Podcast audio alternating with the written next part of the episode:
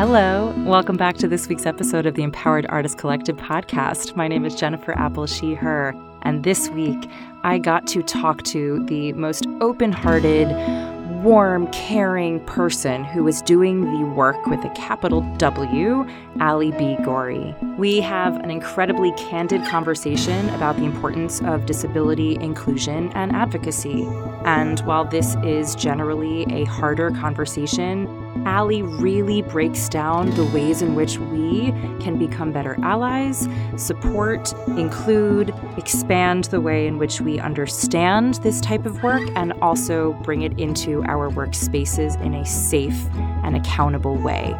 Alie also shares a ton of tools and resources to better learn about this type of work.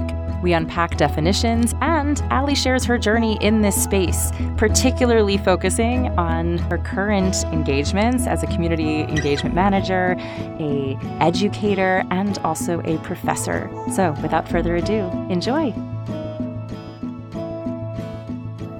B. Gorrie. How are you?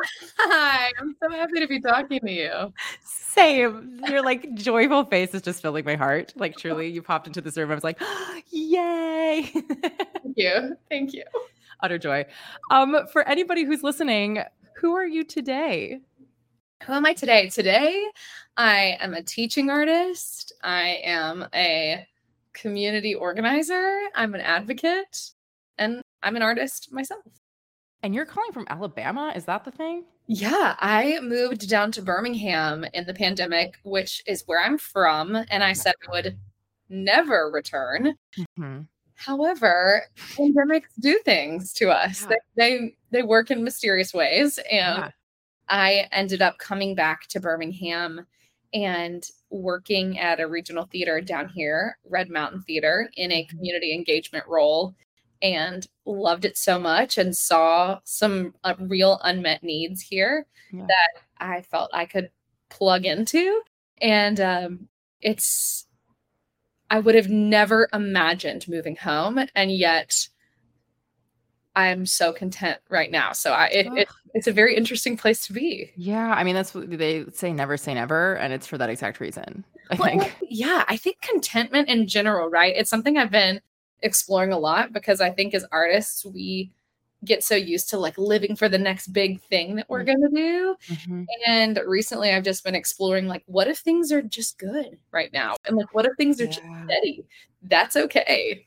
Yeah, I'd say it's more than okay. I'd say that that's a feat that many of us are striving towards, you know, in our like daily lives of how do you just have a baseline of steadiness and stability yeah. in some way that feel like that must be wonderful. it's neat, you know. I'm trying to not create the drama because yeah, it's yeah. A, you know it's new. Tell people more about the work that you do. Obviously, you were saying you were coming down in this capacity, you know, to this theater in that way, but let's rewind a bit. The work sure. that you do specifically. Yeah. So when I was up in New York, and really before that, when I was living here, I was doing a lot of advocacy work as a young person, right? In high school, on through college, I identify as a person with low vision. So I've had a disability since birth.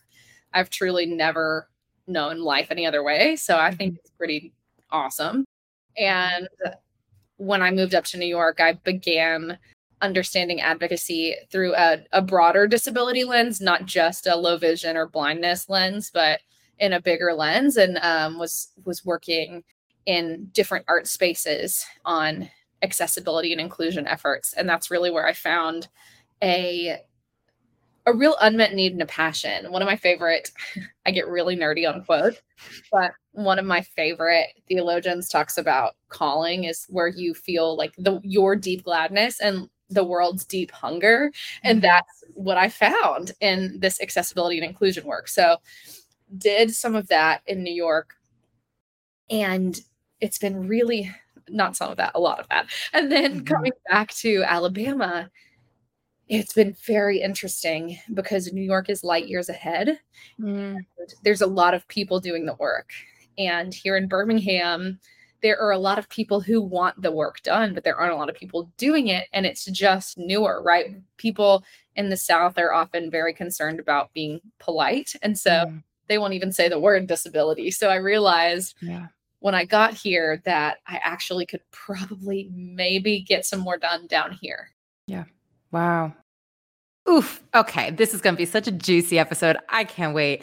I want to dial back and just get on definition terms. Yeah. In terms of the word disability, because mm-hmm. I feel like it's thrown around in ways that are a harmful, but b quote unquote incorrect. I'm not even know why I'm putting that in quotes, but just I, I want to I want to get on the same page of what that is. Yeah. So when I'm thinking disability, and you know, you could ask five disabled people their mm-hmm. definition, mm-hmm. and it might be different, right? I'm also not Webster's dictionary. I'm Alie. Surprise. Surprise. Surprise. Um, and a lot of people with disability also have their own ways they like to talk about their experience. So I'm just truly speaking on on my mm-hmm. terms mm-hmm. and in what I've researched and known. But a disability um, is an impairment that gets in the way of your activities of daily living, right? So that like makes a significant difference in how you operate on a day-to-day basis. Um also I don't think impairment is a bad word. I don't think disability is a bad word. Mm-hmm. Um but a lot of people are like, "Oh, your special thing and your your difference or yeah. and I'm like, just say it. Like it gets in the way, you know? Like I have days where I have a migraine and because my eyes are working 10 times harder than everyone else's and I have to go to bed. I just I have to go to bed and that's my day. Um, I have other days where I'm working on a show and I'm backstage and it's dark and I have to ask for help. Like I cannot navigate without assistance. And so when I think disability, I think um, of something that gets in the way of your daily activities or something uh, that requires accommodation in order for you to be not even on the same playing field, but just in the same general playing vicinity as your peers. Yeah. Um, because I don't think the fields will ever quite be the same. It would be a dream, but yeah. I think that's that's the whole equity equality discussion, and that's a lot, right, to get into at the start. But I know I was no, but I was going to literally say, but this seems like the conversation around we're talking about structures that are in place yes. that that define what quote unquote normalcy is Mm-hmm. And therefore, if one does not meet that quote unquote level of normalcy, anything other than that is somehow not good in right. like or or okay or welcome. And and I'm glad you said that. Yeah, and I'm glad you brought that up too, because within disability as well, there are different models of disability, and there are two main ones. But if you read disability studies books, there's a million. You know, we could get mm-hmm. academic about this all day, but I try to keep it in terms that we can all agree on, or even not even agree on, but just come to have some mutual understanding about. So, a lot of times, um, I think even people in like my parents and especially my grandparents' generation see disability through a medical lens of like mm. disability um, is the problem, like uh, I remember, you know, growing up in the South, people would pray for a miracle or a cure, mm. or right. So, like, immediately it's like, oh, you have a disability. Well, we'll pray for healing. Oh, yeah. A lot of a lot of folks in those older generations think about disability through that medical lens, right? That it's a problem that needs to be fixed, and that people with disabilities are not capable of independent lives or lives without assistance, um, and that people with disabilities um, kind of are defined by their limits. And then you have the social model of disability, which says that the actual diagnosis that you're given as a disabled person, that's not the problem. Um, you are only disabled because of society, and that society was not built with yeah. disability in mind. So it's that society is actually what's disabling you, it's not the impairment or the condition. Yeah. Uh, and that's sort of the model that I choose to operate under um, well, yes, I completely say, yeah, I have a disability and I have a lot of friends who are disabled. It's not really our lack of being able to do stuff that is disabling. It is going to, you know, acting classes my entire life. And it wasn't until I was 26 that I went into a class where I had accommodations willingly made for me. Yeah. You know, yeah. that that's the the thing that I I think about. I mean, this is multi layered and we're not going to quote unquote solve anything in this conversation. But at the same time, I think just simply even talking about it through this lens is so helpful because and obviously it's like work that I'm continuing to try to unpack for myself in this world that I've been brought up very privileged in to be able to just function on my daily life and not have to mm-hmm. think about the fact that there's only stairs and I can walk them or there's only this, you know, light in this room and that's totally okay and that I just it's not even something I have to think about and yeah. yet and yet you know it's like there's all these gorgeous humans who need more that it's not because it's inconvenience it's just we did not create spaces that can hold everyone and all their needs yes you're so on the money right there you're so on target you know lately i've been really taken with this idea about how can we design experiences for people with disabilities that offer them spontaneity yeah. right we can just go wherever we want most of us right if you know we want to drive to the grocery store great we get in the car or we mm-hmm. get on the subway or we take the bus um, living in new york made me hate and having friends who use wheelchairs or who had mm-hmm. mobility disabilities right i was very aware of it um, being someone with low vision you know i public transportation was my life in new york and moving moving to different places and being in different cities on tour, I was like, well, who's driving? You know, mm-hmm. um, and that's just that's how it is. But um, I'm I'm really fascinated right now with the idea of what can I do to help someone else have a more spontaneous day. Yeah. Well, let's talk about the work that you are doing because it is building towards a world that does allow for that. And so I'm curious about the advocacy work that you do, whether it is with individuals, communities, programs, institutions. First, how you really kind of got into that space and the ways in which you teach and honored that space to cultivate more of an understanding and change, I guess. Yeah. Yeah. So I really got into that space and started doing the work when I was living in New York, probably around 2016, 2017. Mm-hmm. Um, again, I'd been doing some vi- low vision and, and blindness related advocacy in Alabama as a young person. But when I was in New York, I started realizing that I was the only disabled person in spaces and realizing that it wasn't as easy to get accommodations and, and I had mm-hmm. a lot more at like self advocacy. And I ended up reaching out to a disability theater organization where I was able to meet artists with various disabilities. And that was my first time really identifying even as disabled, right? I just said I had low vision or I had trouble seeing yeah. or um and I was like, oh, I'm disabled. Like I'm gonna claim this um as, as a real part of me and and not be ashamed of it. Um and it was really when I was doing shows and working with other disabled artists and I was doing a show in maybe 2017 um, with my friend Evan Ruggiero, who is an amputee, and he's an incredible artist first and foremost.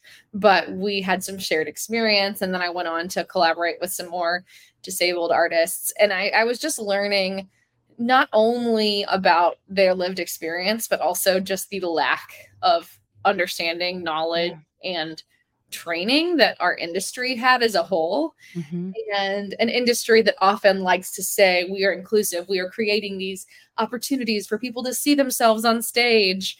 And yet they're leaving out 25% of the population. Yeah. Uh, it, it it was just striking to me. And the more i was able to get into rooms that were you know um, being in final callbacks for for pretty major projects or being um, getting screen tests for things and then the role going to someone who was non-disabled and then mm-hmm. you know mm-hmm. having yeah. these experiences really fueled my want to um, not just you know train harder, work harder, get the role, whatever, but also to train the people around me right. Um, in a way that didn't feel shame or blame ish, right? In a way where mm-hmm. it's like, oh, there's a real deficit here. Yeah. Um, and so that's really what inspired me and, and just continuing to foster those relationships with disabled people and disabled artists who have been doing the work for a long time. Um, I think with any community, you have to pay respect to all the people who have been kicking down the doors before you. Yeah. And in New York, I met a lot of people who were the first, you know, kind of human that, you know, banged on the doors of the equity building and said, You have to see me. Like, you can't ignore me and you can't not accommodate me. Um, I had so many friends who were wheelchair users that would get callbacks for things on the third floor of a building with no elevator, you know? Just mm-hmm. I mean, I could talk about these stories forever, but that fired me up to do the work. Um, and I was able to do the work in New York with a handful of groups.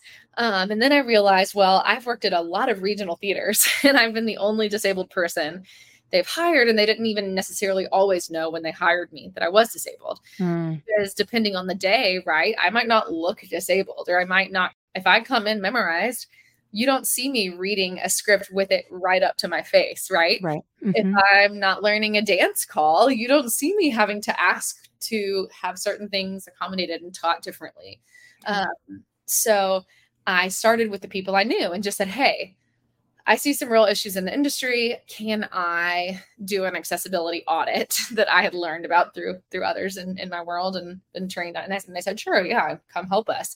And so once I started working with the theaters, I knew the word spread. They would this other theater would say, hey, come train our staff. Hey, teach our front of house people. Hey, yeah. to lead an audition workshop. And it just started building. I think the theater community, even the regional theater community. You know, you work at one theater in Washington D.C. or or Atlanta or Birmingham or wherever, and and people, the word gets around, and you might be at one regional theater one day, and then their friend from the small town community theater wants a training, and you go do it because everybody deserves a chance. Everyone deserves the opportunity to get in the door and experience good art, no matter if you're auditioning or in the audience or a creative that wants to build sets or costumes. Like everyone deserves that shot and deserves yeah. to be treated like a human being and not like a problem. Yeah. When you go into these spaces, are, are, people requesting a certain type of structured training? Do you come in, do your audit, and then say, This is what I feel is best for your space? This is yeah. what I love to do? That's a great question. And it really depends on the partner and sort of the the contract and what we talk about and like where their needs are and what is financially what makes sense, right? And yeah. so in a dream world, I would audit everywhere first and say, okay, here's what I'm seeing. But some people are like, hey, could you train our front of house people? And I'll say, excellent, sure. Some mm-hmm. people say, hey, can you speak to our board on why this is important? And then we can get more funding and then you can, yeah. you know, so it really depends. Some people say, hey, I'm just hiring you because I'm doing a show that has five blind actors in it. So help we me. need support. Yeah. Yeah. Help me. Um, so it can be as general or as specific as possible. I love talking to college students. Mm-hmm. I love when college students, or I get to go just talk about um, how to be the humans that learn how to speak up in rooms so that other people don't have to, right? Yeah. May I um, ask some of the things that I mean, obviously this is like people should pay you for these workshops so you don't have to give away all your tricks and you know whatever, but if you were to have a single or a couple takeaways that you would share with say a college student about or any frankly human being who's going to be in an artistic space to stand up in oh. this way, what would be some of those tools or tricks that you'd share?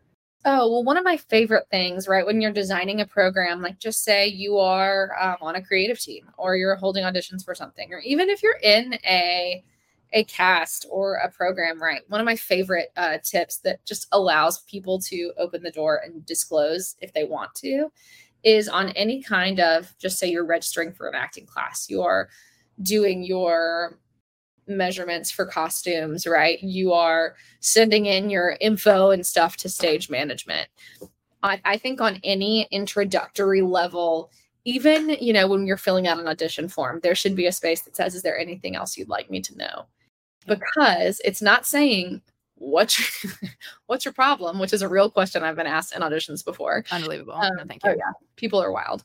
Um, but it's allowing people the space to disclose and you can even do parentheses you know i mean you can say like you know access needs rehearsal support whatever i think those kind of questions um, allow people to feel comfortable enough to say something if that's what they want to do mm-hmm. um, or they don't but i think a lot of times we design things in a way that people have to like awkwardly raise their hand and advocate for themselves and if they're showing up to do artistic work, they should be able to just show up and do the work and not have to be on guard all the time. And that's one of my easiest, easiest takeaways that we can all do, right? On any kind of form, registration, anything. Um, and again, if you if you do know, because you don't always know, and that's what's hard, right? But once you do know, I think there's a way um, to be able to especially if it's someone in your cast or your crew um, i'll never forget i was working at a theater in sonoma california and uh, the cast knew that i couldn't see in the dark and this show took place at night in the dark right like outside yeah. um, and I always had people that were like, well, I'm not coming on stage until I know you're out there and you're good, you know? Wow, and yeah. it was, like, oh, that is support. And like, we were able to create the show in a way that like I would never be running off into a dark abyss, right? right. There's always someone there.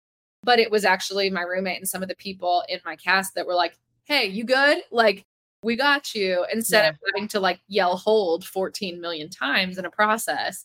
Yeah. Um, which I'm very used to doing because I'm not yeah. shy. But yeah, it's figuring out like, hey, how could I like step in a little bit?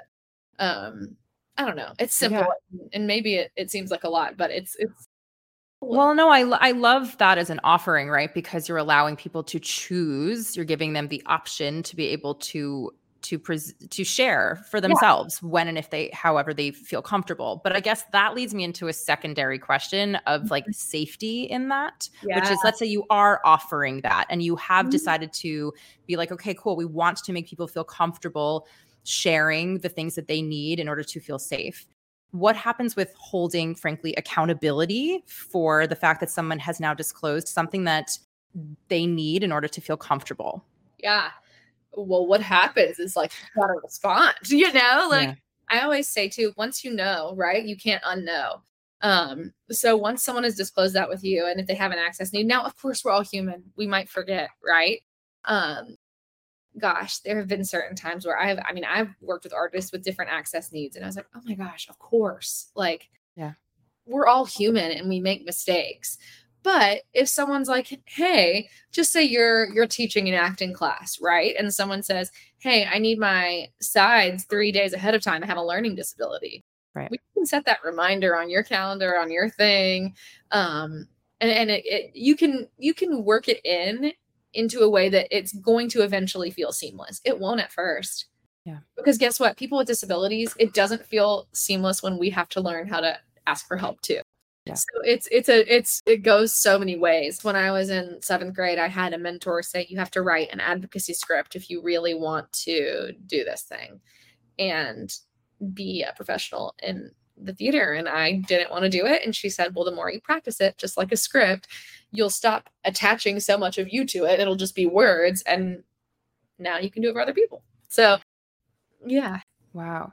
What about the and this is again a larger topic but what about the shame and the stigma around it i don't even know where to like where you'd want to go with that but i just want to throw that and we can take it wherever yeah no i think it's really important that you bring that up because you know i'm almost 30 and i still have days where i don't necessarily feel shame but i feel frustrated in the stigma right in the assumption that something won't be able to be done a certain way or the assumption of disabled means less than or the assumption that I don't know. There there's so many assumptions made about people with disabilities. You know, I I'm a tap dancer and I walk into auditions all the time and I say, "Hey, I'm going to stand on the front row and I'm not going to switch lines." And the choreographer is like, "You can't see. How do you dance?" And I I just laugh because I'm like, oh my goodness, I would never walk in this room if I didn't feel competent. Like I would, yeah. I would go to a different audition, but like I'm yeah. here, so I clearly have done my homework. So yeah. there are just things like that where it's, I, I don't want to be negative, but I think it's always going to happen until we start seeing disability portrayed in a more empowered way in media in what we see every day and it's just we're not there yet yeah. Have you been finding that there are resources or institutions or programs that you feel comfortable sharing that are leading the way in oh, this? Yes. Yes, yes, yes. I would follow the work of the National Disability Theater. Mm-hmm. They're amazing. Um, there are just so many individuals that are doing really, really good work. Um, there are the Disability Futures Fellows. That is this huge huge uh, grant given every year to just people who are leading the way in disability arts culture disability studies just just disabled badasses. I would follow any of those people. Just Google Disability Futures Fellows, and they're doing really good work. Um, there are certain academic institutions too that offer really good just training to disabled people. There are, gosh, I could go on and on. Phamaly Theater in Denver has been doing the work for years. Mm-hmm.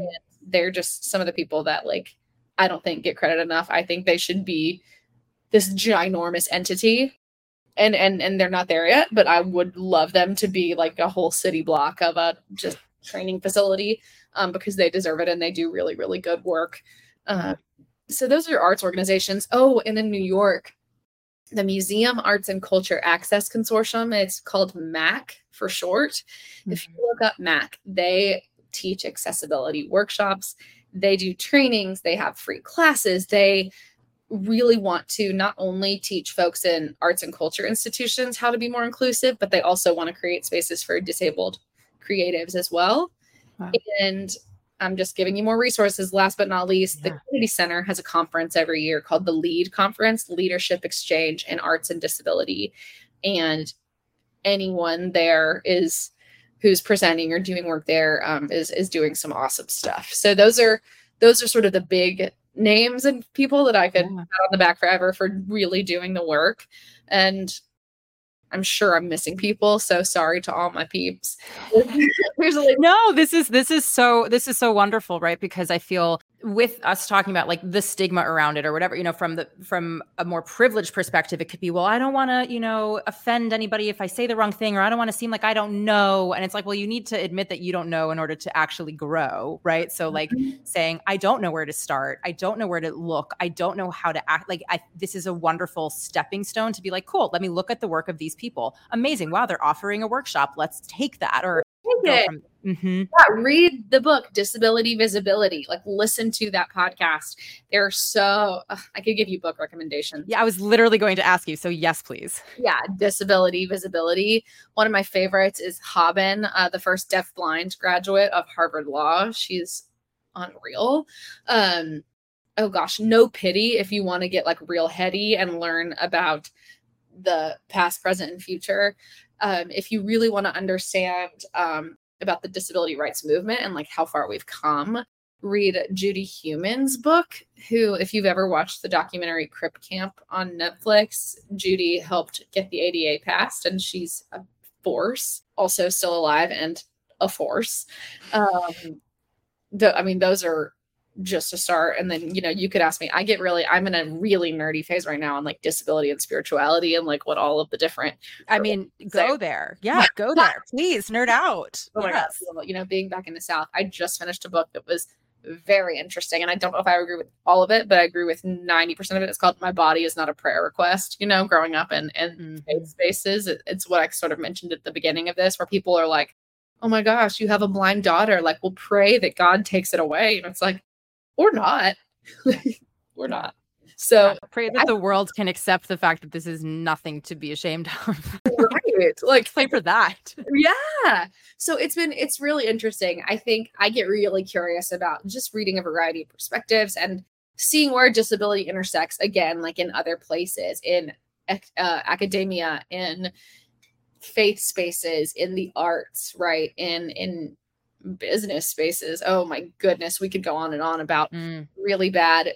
At the start of the pandemic, I was working, um, and this wasn't bad. Don't worry, I actually really enjoyed this job. I had a corporate job doing diversity and inclusion training, but I was looking at some of the other disability inclusion trainings going on in the area, or just very typical corporate things people do to help educate about disability and oh it hurt my heart it's like put on a blindfold or like sit in a wheelchair for an hour and it like there there are truly so many offices for like their diversity and inclusion day lol day have you know disability simulation. And i'm like oh how nice that you can try on a disability right. and take it off. Like it doesn't work that way. Yeah. so it's also you know one thing i think that's important while i say things like this and give you a little sass about them it's important that when you see things like that that you say like hey this isn't cool Good. Yeah. I think it's really, really important. Or when you see uh, disability being portrayed in a way, or someone talking about disability in your life, even in your own family, you know, I mean, we all have places to grow and there even people in our circles might say things and and it's i always like to ask like hmm what makes you say that or like where'd that come from just to sort of test because if people really don't understand or they only have a frame of reference that is like super ingrained and ableist then like you got to unpack it a little bit and and and ask yeah well talk about your master's degree and after that how this yeah. has led to where you are yeah. So, of course, what better time to decide to go to grad school than a pandemic? Um, I always knew I wanted to go, and I would honestly be in school for the rest of my life if I could. I'm such a nerd, and I'm okay with it. I love school. Like, I, I started taking my first college class today, and I you know, was like, I gotta dress like a teacher and have all my supplies. And, what are you teaching? Um, I am teaching a class called Community Engagement for theater students. Amazing. So yeah, I, I love it. It's I, I wish my undergrad theater degree had a community engagement course that was theater specific. Like I probably would be doing the work that I'm doing now a lot earlier. Yeah. Um, but I always knew I wanted to be able to take the arts into spaces that were either off limits or um, start kind of building pipelines to the arts through different ways, especially with like within the disability world, a lot of people don't get training or access because mm-hmm. they are told they can't or they're told that they shouldn't or whatever. And um, I didn't know at first. I was like, well, do I want to do like drama therapy or music right. therapy? And I thought, oh, those are great, but I want to focus on the art more. And feelings are great. I love feelings. Shout out to my therapist, but we'll, we'll, we'll, tag your therapist in the show notes. Yeah, yeah. Oh my gosh, she's amazing. Um, but no, music therapy art therapy, drama therapy, dance movement, amazing things, right? But I wanted to focus more on the art side and how, you know, engaging in art and creativity enhances our well-being and also sneak my way into healthcare spaces mm-hmm. to help build pipelines so that, you know, folks who might be in the hospital might discover like, "Oh my goodness, I have this this thing inside me and I always thought I couldn't do it and I can." Right. Um so anyway, master's program was called Arts in Medicine because it encompasses all of the arts, right? So I got to do practicums in applied theater and I got to do dance classes for folks with disabilities. And so cool. I took a class about arts with military populations. Like I got to, I was just in heaven, right? And we were really encouraged to create in all different, you know, genres and mediums of art. So of course I was like, I ain't no painter, okay, but like I can make a collage. oh my god. creative writing, I, I, came back to loving writing and realized mm-hmm. that, that was a really joyful and safe place for me. But I love it because it focuses on how to use the arts to um, make you feel less like a patient or a diagnosis and more like a person. And that's if I could explain arts and health in in one way it would be that. Um so anyway master's was arts and medicine. It was through the university of florida but don't worry i did not move to florida for two years.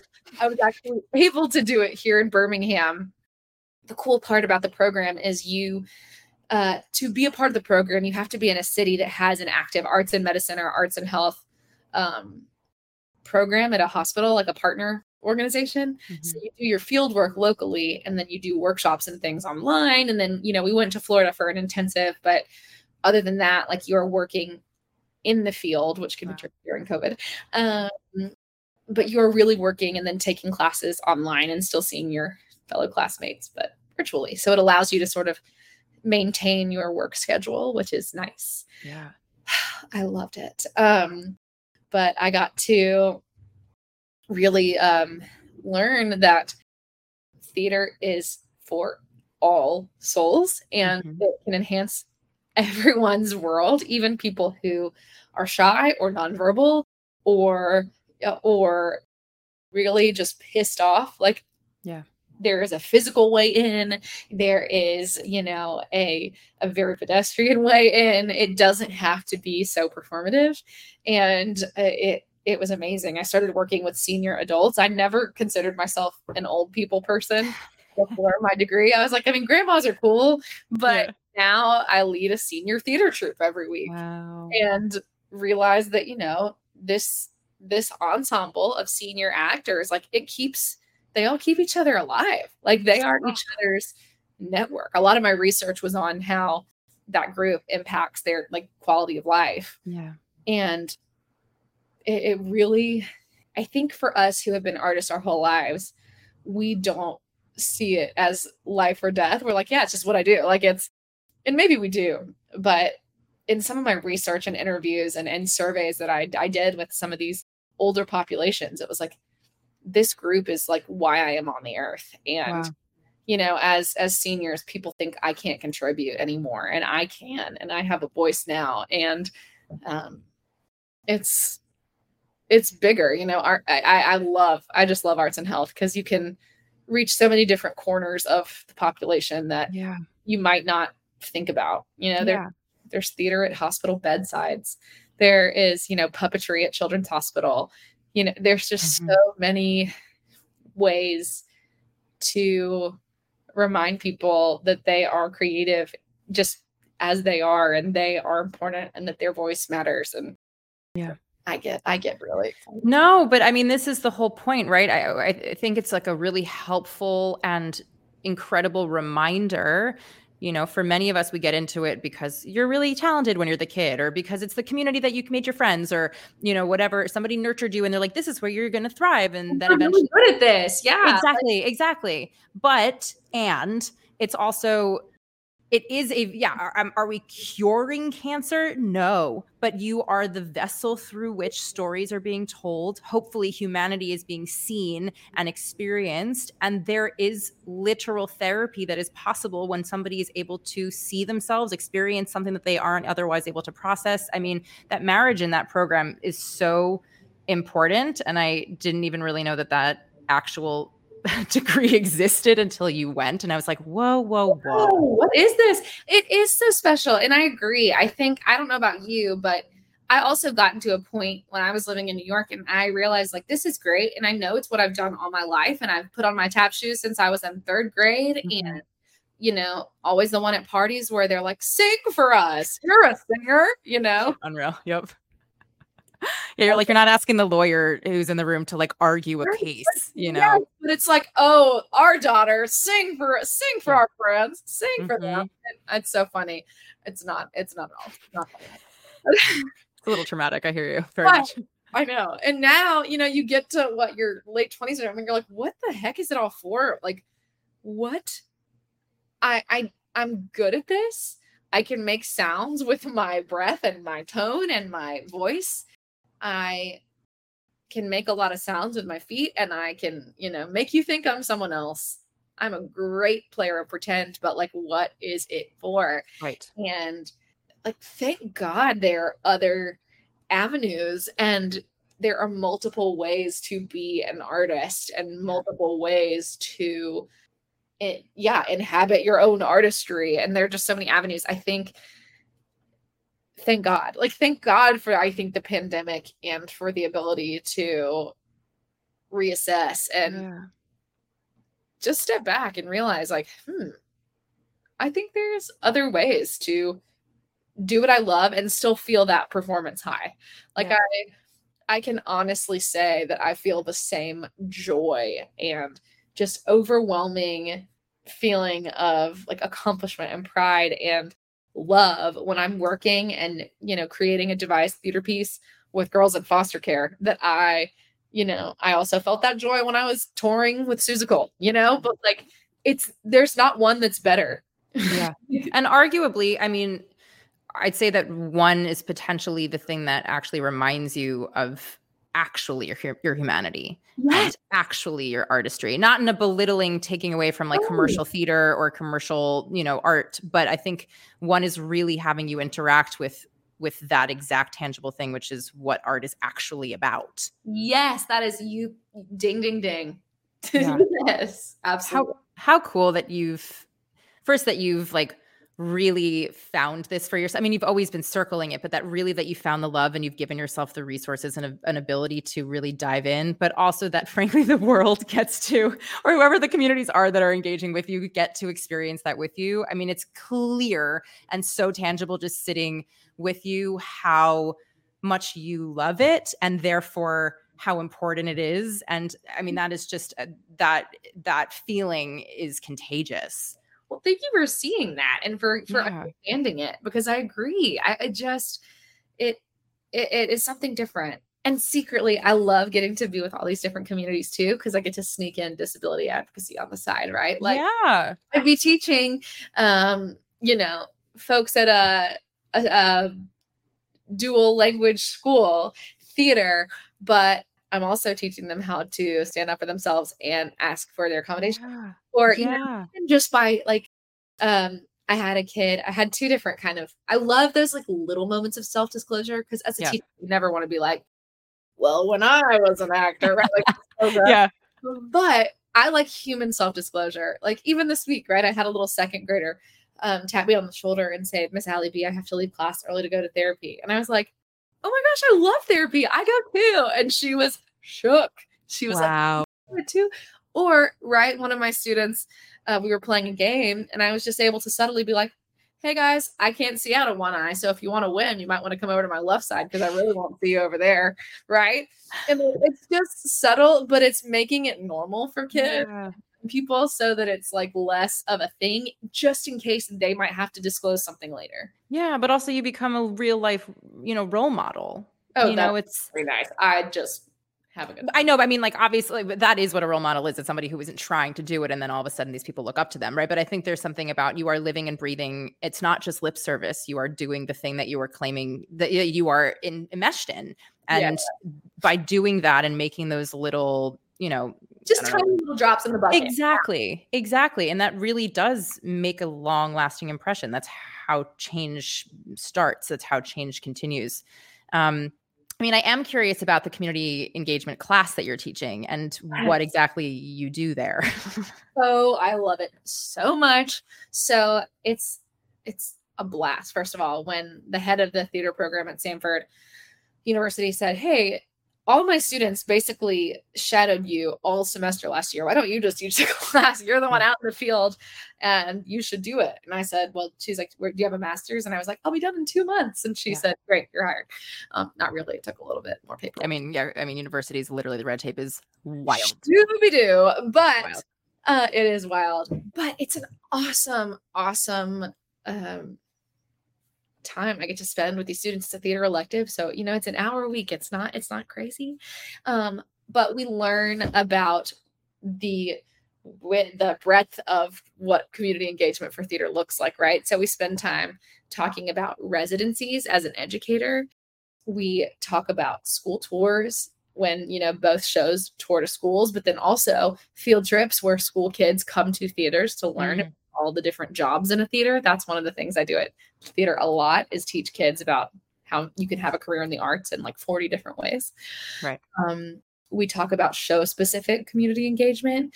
So, how to create a community conversation that's not how do you learn all those lines after the show, right? How to create show specific community engagement in the community, right? So, oh, are you doing, let me think of an example like we're doing a human rights new works festival, right? And every play uh, is dealing with a a very specific community or issue, right? So mm-hmm. we're, we're, doing a play about Helen Keller's adult life. So we're partnering with the School for the Deaf and the Blind, right? How do we sustain a partnership like that and use it well so that it's not lip service, but a true partnership? Yeah. Um, or if we're doing a show we're doing one show about the death penalty and we're having a panel afterwards with former death row inmates that were exonerated. So wow. um, ways to engage the community in a way where my goal and i try to teach this to my students is if you're inspired after seeing a play or a piece of theater what are you going to do about it? Yeah. How are you going to give the audience a tangible thing to do so that they're going to be like, "Oh, I did this thing," but you're like, "I told you this thing." Yeah. But, um, but so sh- it can be show specific community engagement, right? It can be those residencies. It can be creating um, a sensory inclusive performance. it can look we we have basically units that are about teaching we have units on um in terms of like wow i'm i get very excited about this class here let me see if i can like rewind um we talk about different populations right how to create and maintain partnerships be that in a teaching artist capacity or in like a come to the theater your kids from your school for kids with autism should come to our Wednesday show every month and like let's create an awesome day for you, right? Mm-hmm. So we talk about various populations and how to maintain those partnerships and then we talk about show specific engagement and then we end with a unit on making sure everything is inclusive and wow. accessible. So it's it's only a semester long course, but we pack a lot in there and they get to um, really work themselves on creating lesson plans creating they start creating their own i call it a hall of champions right a list of community partners mm. that are vetted and that that um, they can have start fostering their own relationships with while they're in school and while they're teaching and so many things in between. So, anyway, I love it. It's a small class. So, I take them on a lot of field trips. They get to come to the theater, they get to meet some of my students and community partners. And that way, too, you know, if you're teaching in a really rough school where they have no arts programming and the only way they're being disciplined is through teachers screaming at them. Mm-hmm you might want to be an assistant the first time you go there, right? Yeah. It is also giving my students a ton of field experience. Yeah if somebody i mean i want to take this class so if somebody were wanting to learn these types of things is this something that at some point you would potentially be teaching on your own or is there some place that people can learn these types of tools on their own when and if they are trying to further develop the way in which they're engaging with communities you have given me an idea. Good. We love that because I'm just saying there I mean, you know this, but there is a market for individuals and or organizations who i would imagine could really really benefit from tactile tangible steps for how to yeah and resources mm-hmm, for how to do this Ooh, maybe I need to just bundle this up and put it on masterclass. I'm just kidding. No, uh, don't kid. Don't kid for real. kid. Um, no, I I haven't thought that far yet. I'm just one semester at a time, but um I love that idea. And I do, I love teaching it. Even, I mean, I kicked it off today and my heart is full, exploding, not even full, it's overflowing. Yeah. So, it just makes me excited to know that you are, will be releasing young folks into the world who then have this already in their toolbox and then hopefully when they go into other spaces then they're bringing that with them and this is it's just really it's the pipeline situation i just want to start being able to get into spaces earlier so that we are creating more empathetic and and building not creating people are in i think they're born with a lot of empathy and i think the world messes people up yeah. but i want to uncover and share that and and help the next group of young people and and theater educators and artists have a broader awareness and and just more awareness so that they're making their spaces more inclusive just by being there and having their opinions and voices shared. This has been such a helpful episode that I cannot wait to go back and like write down all the things that you shared.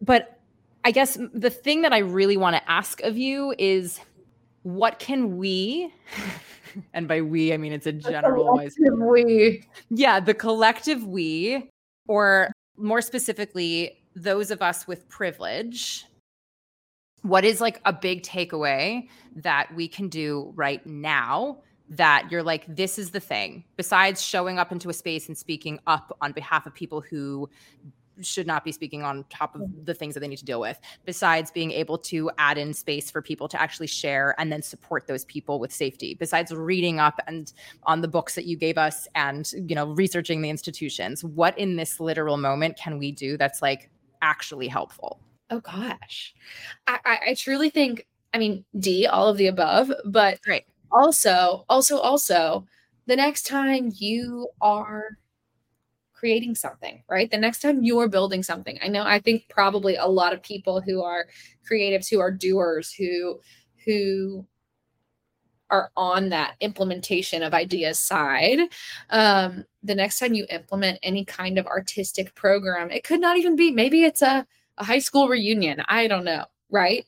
But what is one step you can take? I'm not saying 10. I'm not saying you need to have a sign language interpreter, large print, and, you know, and a completely accessible building.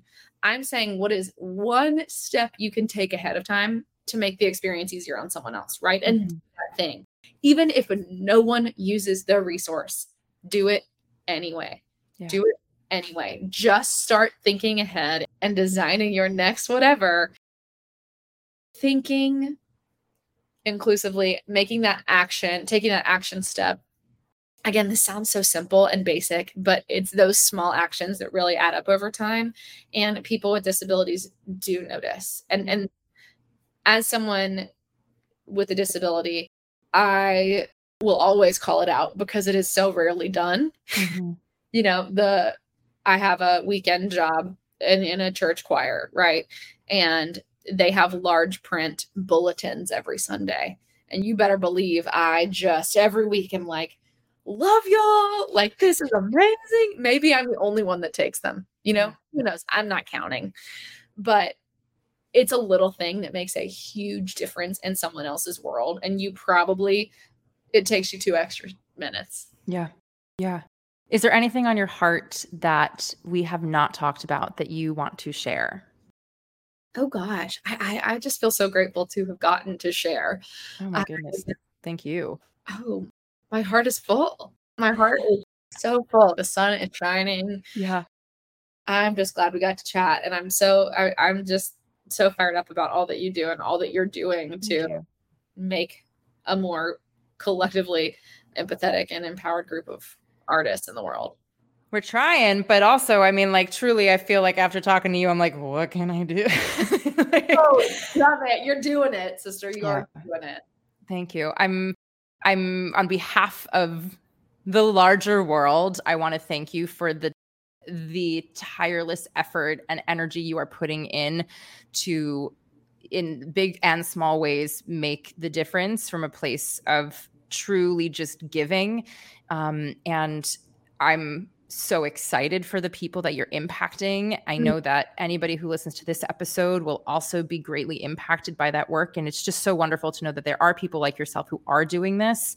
And there need to be more of us who can and will and, and try and and just again these small little steps. So I'm just endlessly grateful to you. And you're just you're just a dream. you're a dream. And thank you. Thank you. Thank you. Thank you. And you know what? I thought of one little nugget and yes. just gonna have to drop it. I think it's really important too that if you're listening to this, that you just take an inventory of, and it could be any underrepresented community. I don't care who. Mm-hmm. Take an inventory of what you're seeing in the content you're watching, in the books you're reading, and in the podcast you're listening to, and actively switch it up. Like actively make the choice to read a disabled author or watch a film that is just directed from someone with a totally different lived experience than you and make sure because I know as an actor and I think a lot of actors are probably going to be listening, right? I when I was in New York, I would only spend tickets on shows that I could audition for, right?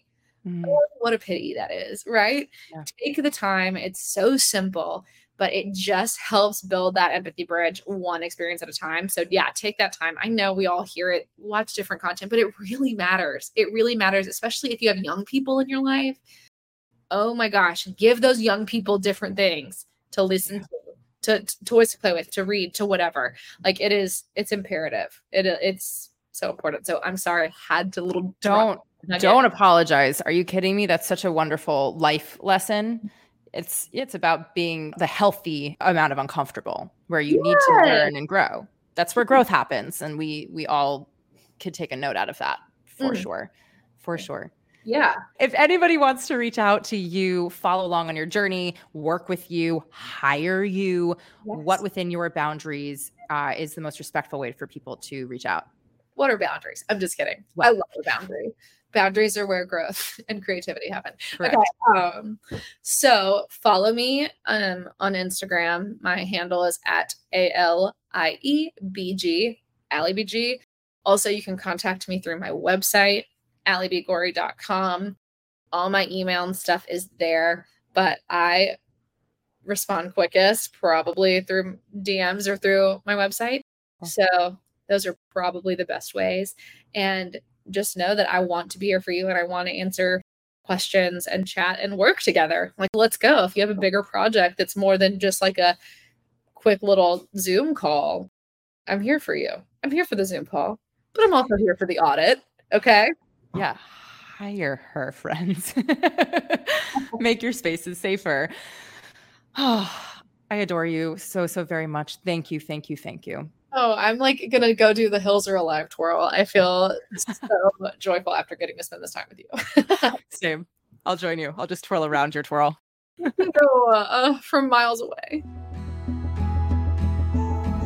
This episode was jam packed full of resources and tools and simply just ways of thinking for myself that I know I went back and listened to a bunch of times that I can begin to hopefully incorporate into the spaces that I hold. I hope that this has done something similar for you. If you liked this episode, please like, rate, follow, and most importantly, review us. This really, really matters in terms of us expanding our community of those who are like minded. If you did not like this episode, just let it all slide. If you have not yet done so, please follow us on Instagram at Empowered Artist Collective, on TikTok at Empower Artist Collective, or on our website at empoweredartistcollective.com. And if you're seeking some merch, we got you in the show notes. As always, I am so grateful that you keep on coming back, and we will see you again next week. Until then,